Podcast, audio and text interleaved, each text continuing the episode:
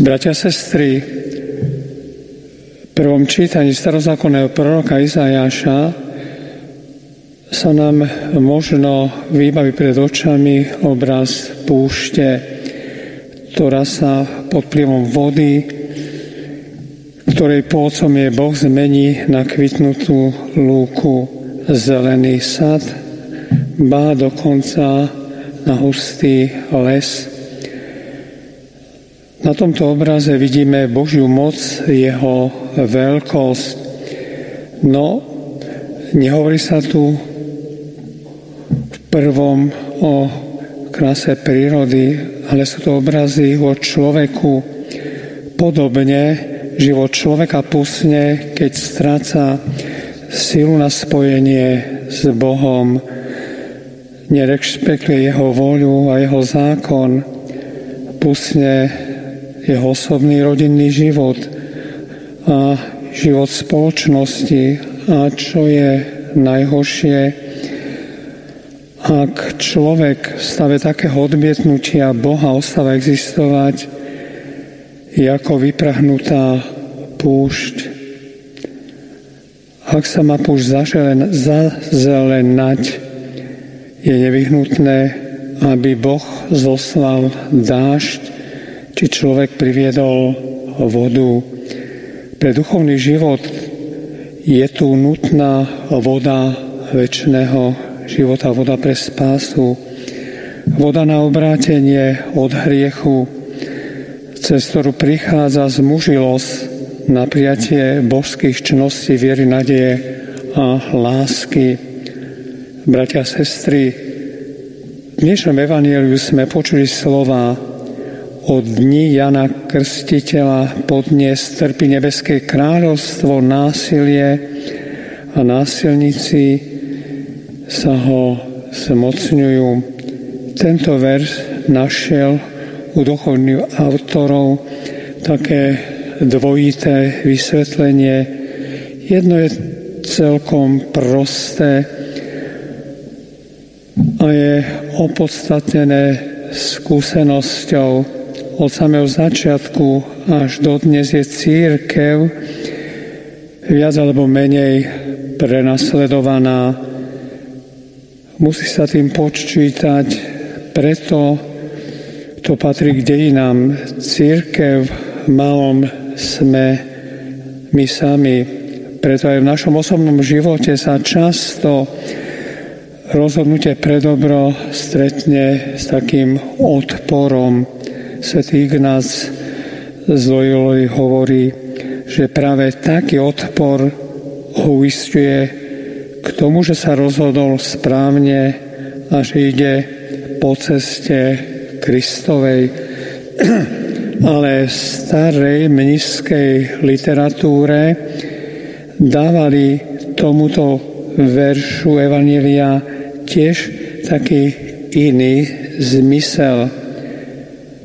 Kráľovstvo Božie, církev, dar Ducha Svetého sú tu, tu ich máme k dispozícii, ale napriek tomu stojí námahu sa obratiť a naozaj ísť za Kristom.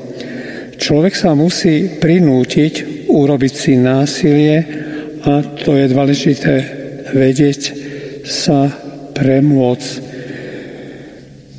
Len takí násilníci v odzovkách v dobrom slova zmysle sa zmocnia, zmocnia Božieho kráľovstva. V tomto zmysle končí druhá kniha, určite ju poznáme, Tomáša Kempenského, nasledovanie Krista.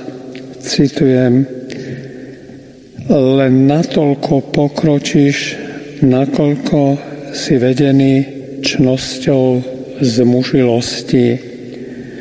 Bratia a sestry,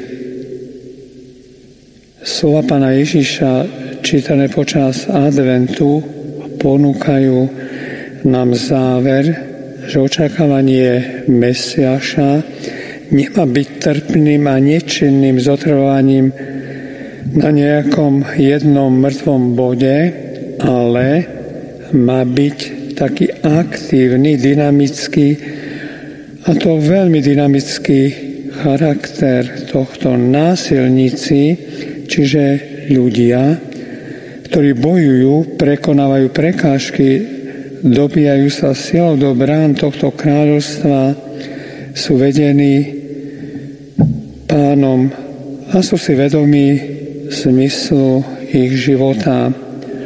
Ak advent očakáva ním, tak túžobne a vrúcne aj my očakávame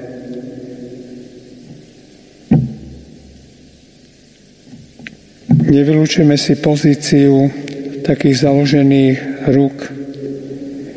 Naše vnútro nás má nutiť výsť naproti Kristovi, uvedomať si spojenie s ním.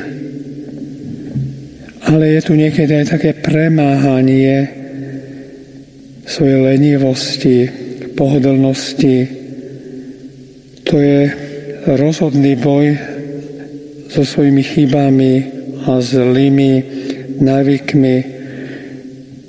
To je napríklad ovládanie svojej sebálásky, svojej lenivosti, svojvole, smyselnosti. To bude to šlachetné úsilie násilníkov, ktorých chváli Pán Ježiš. Oni vydávajú najúčinnejšie svedectvo prichádzajúcemu Mesiašovi a jeho kráľovstvu. Bratia, sestry, pamätajme, že silu preboj o toto kráľovstvo, ktoré má sformovať predovšetkým sa v našom vnútri, nachádzame v osobnom kontakte s Pánom Ježišom, hlavne počas Svetej Omše, jeho najsvetejšej obety. Amen.